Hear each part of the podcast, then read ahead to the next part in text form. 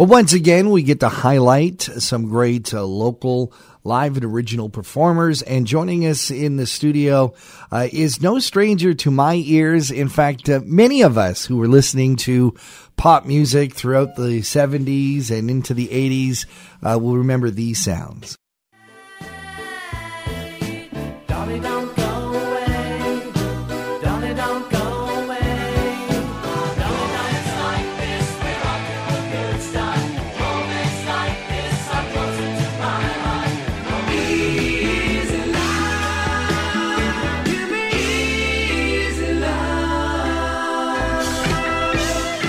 That, of course, is the voice and bass guitar of Brian Meissner. Brian, of course, back in I guess the late 70s, Liverpool was the band, and that's right. You guys started off doing a Beatles cover act before anybody dreamed of doing a Beatles cover band. Yes, yeah. As far as I know, we were the first in North America, and probably maybe even ever in the world, and kind of paved the way for that kind of show. The you know, other Beatle cover bands came out from that, and then other people started covering other bands from that. Yeah. It wasn't a popular thing to do at the time. Well, and the Beatles were kind of just broken up around then. It wasn't too many years ago, but you were doing their stuff, and I remember people arguing that you were doing the Beatles better than the Beatles were doing the Beatles at the time. Well, I don't think they ever performed Sgt. Pepper stuff live or anything like that, so we did that. I heard you guys do Magical Mystery Tour album stuff. Yeah, the whole ball of wax. Yeah. And just four guys. Yeah. No synthesizers back. Well, no MIDI and no computers back then. Yeah, but halfway through Liverpool, we added a keyboard, multi-keyboardist. Yeah, but he was there playing. Yeah. Well, exactly. That wasn't all, no tapes or anything in those days. No MIDI, no nothing. No faking it. And then you parlayed that into a pretty big Canadian radio hit, produced by Ian Thomas. That's right. Dolly. How did that happen? Because many people thought the Beatles had just recorded another record. Yeah. Well, our management company formed Taurus Records, which then morphed into Anthem later on with Rush and Max Webster, et cetera, and us as well. And they wanted some material. So I can still remember, actually, right now, sitting at my piano at my apartment in Toronto with where I lived with Janine, my wife, and plunking out that tune. I think that one took about 30 minutes, maybe. All the good ones are fast. Really fast. Yeah, they don't all go like that, unfortunately.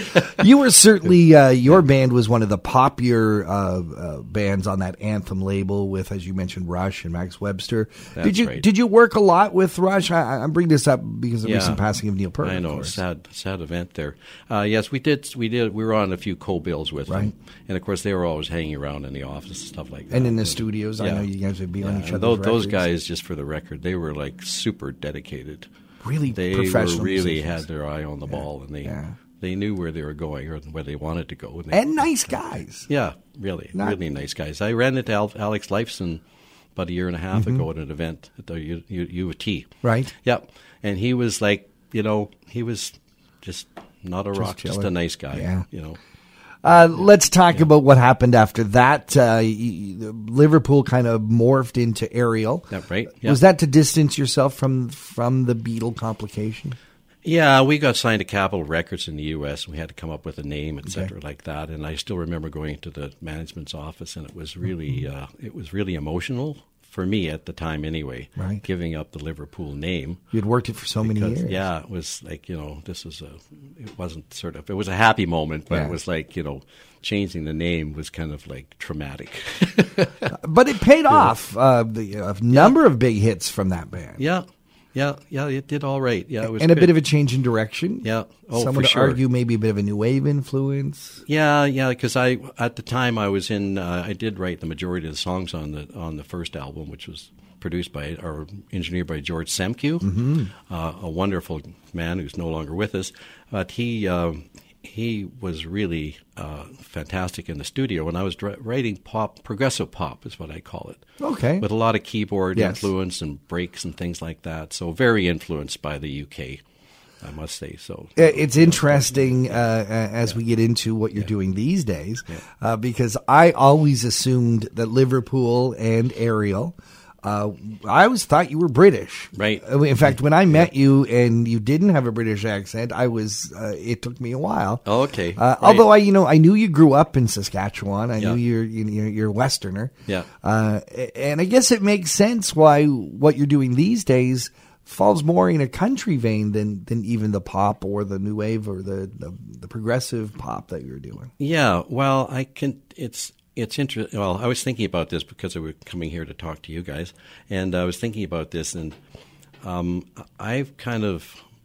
love all kinds of music, and that creates it's good, and it's bad because your audience likes to basically put you in a category, and then as they say these days, what's your brand? Right, they expect you to do all these different things. Right, but in my case, I'm open to all kinds of music. And I just I love country music, but I also love pop and things like that. So, when Ariel finished up, what was next for you? Because I kind of lose track of your career. Yeah. So I went to my wife Janine and I ran a marketing agency, marketing communications agency for about 30 years in Toronto and Oakville, and that. So I morphed into doing that. So I got off the road. We had our one daughter, Nicole, and so that sort of took me off the road, which I was not unhappy about at the time.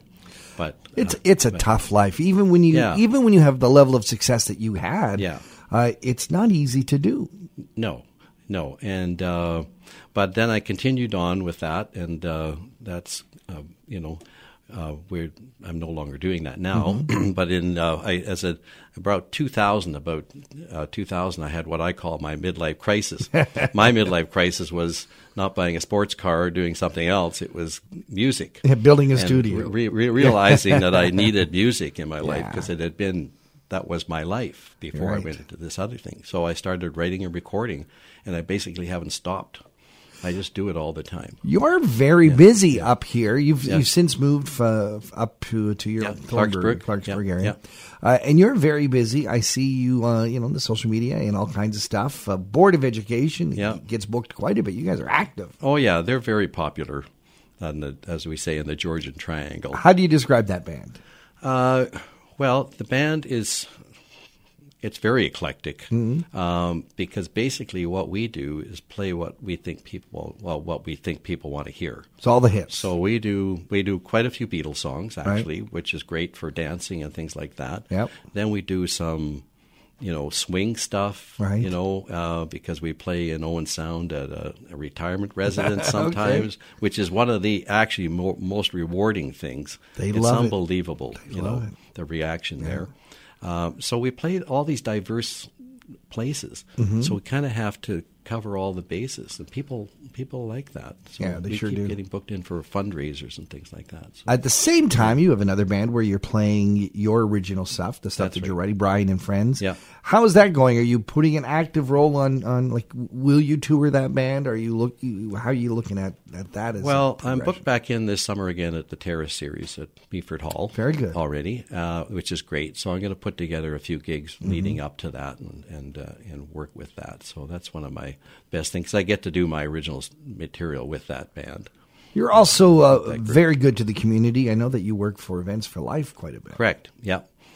I was asked by Shelley Higginson runs that or is the head of that, and she asked me about 3 years ago to come in and do some singing, and it's just fantastic. I tell you, if you walk into a room, there's typically about 15, 20, 25 youth, I'll call them. And if you walk in there and you wake up in the morning and think, oh, I don't know, I'm kind of tired today, and you walk in there, I'll tell you, from the moment you get there and when you leave, you're high. Like you're just on such a natural high because there's just such a human spirit vibe in that room. Yeah. It's unbelievable. It sounds so amazing, rewarding, and it must be rewarding to get back to writing and now finally releasing some more of your original material. I noticed on iTunes you've got some stuff now posted, and we're looking forward to including you in our John Eaton's Live and Original Spotlight. Great. In fact, it's time for that now. 95.1 The Peaks, John Eaton's Live and Original Spotlight. In concert with Collingwood Live and Original. Connect, collaborate, and cultivate.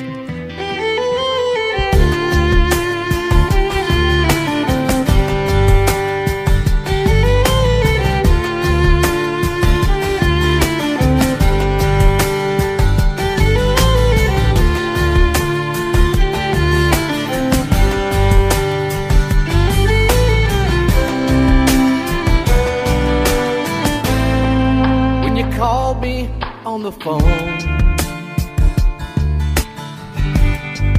Did you know I was alone? That she'd gone. And when you whispered in my ear,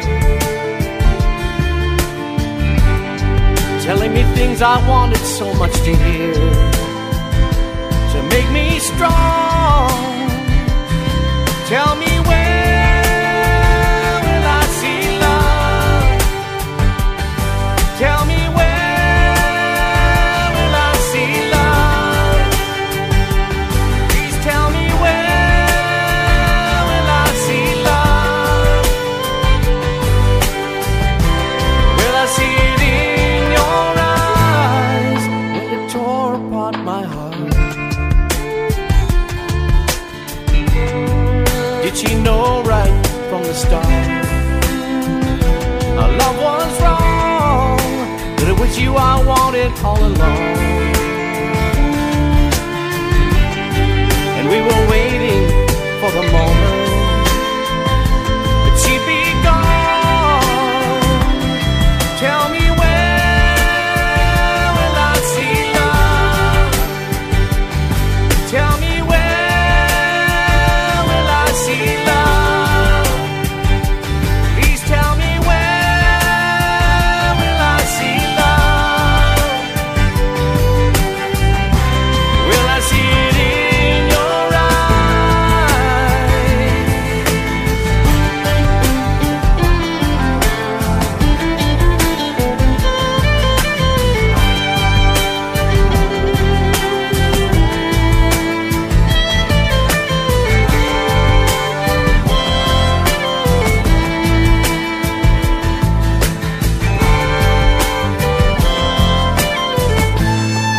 Well, it's over, now it's done.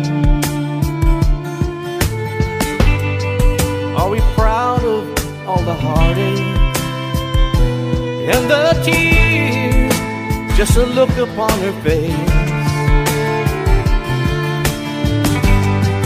when I told her it was over, that we were through. Tell me where will I see love? Tell me where will I see love? Please tell me where will I see love? Will I see it in your eyes? Tell me where will I see love? Tell me where will I see love? Tell me where will I see love? Will I see it in your eyes? Brian Meissner, Where Will I See Love? On 95.1 The Peak in our John Eaton's Live and Original Spotlight. Brian, tell us about that song. Where did that song come from? Well, I write a lot of love songs, as some people may have noticed.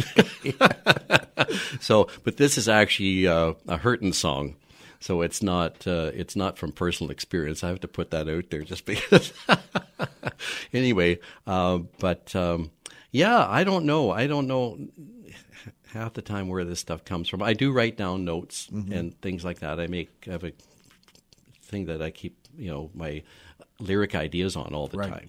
So I had this "Where Will I See Love," and I just wrote it as a hurtin' song, right? It's I guess it's fairly poppy though too. I don't know.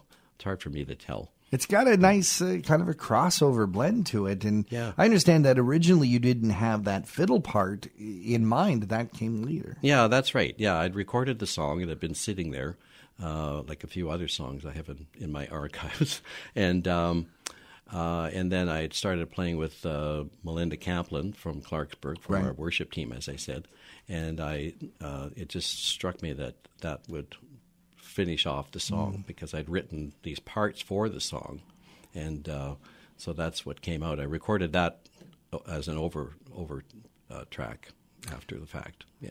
Brian, if folks want to find out where they can get that song, find out some more about your bands and where you can get your music, where should they go? Okay, well, I have a Reverb Nation page. Okay. And also they can just go to iTunes or any of the streaming services and type in my name, Brian Meissner.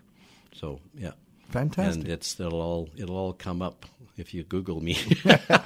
Brian Meissner, thank you so much for joining us here on Live and Original and Talk of the Town. Great. Thanks, John.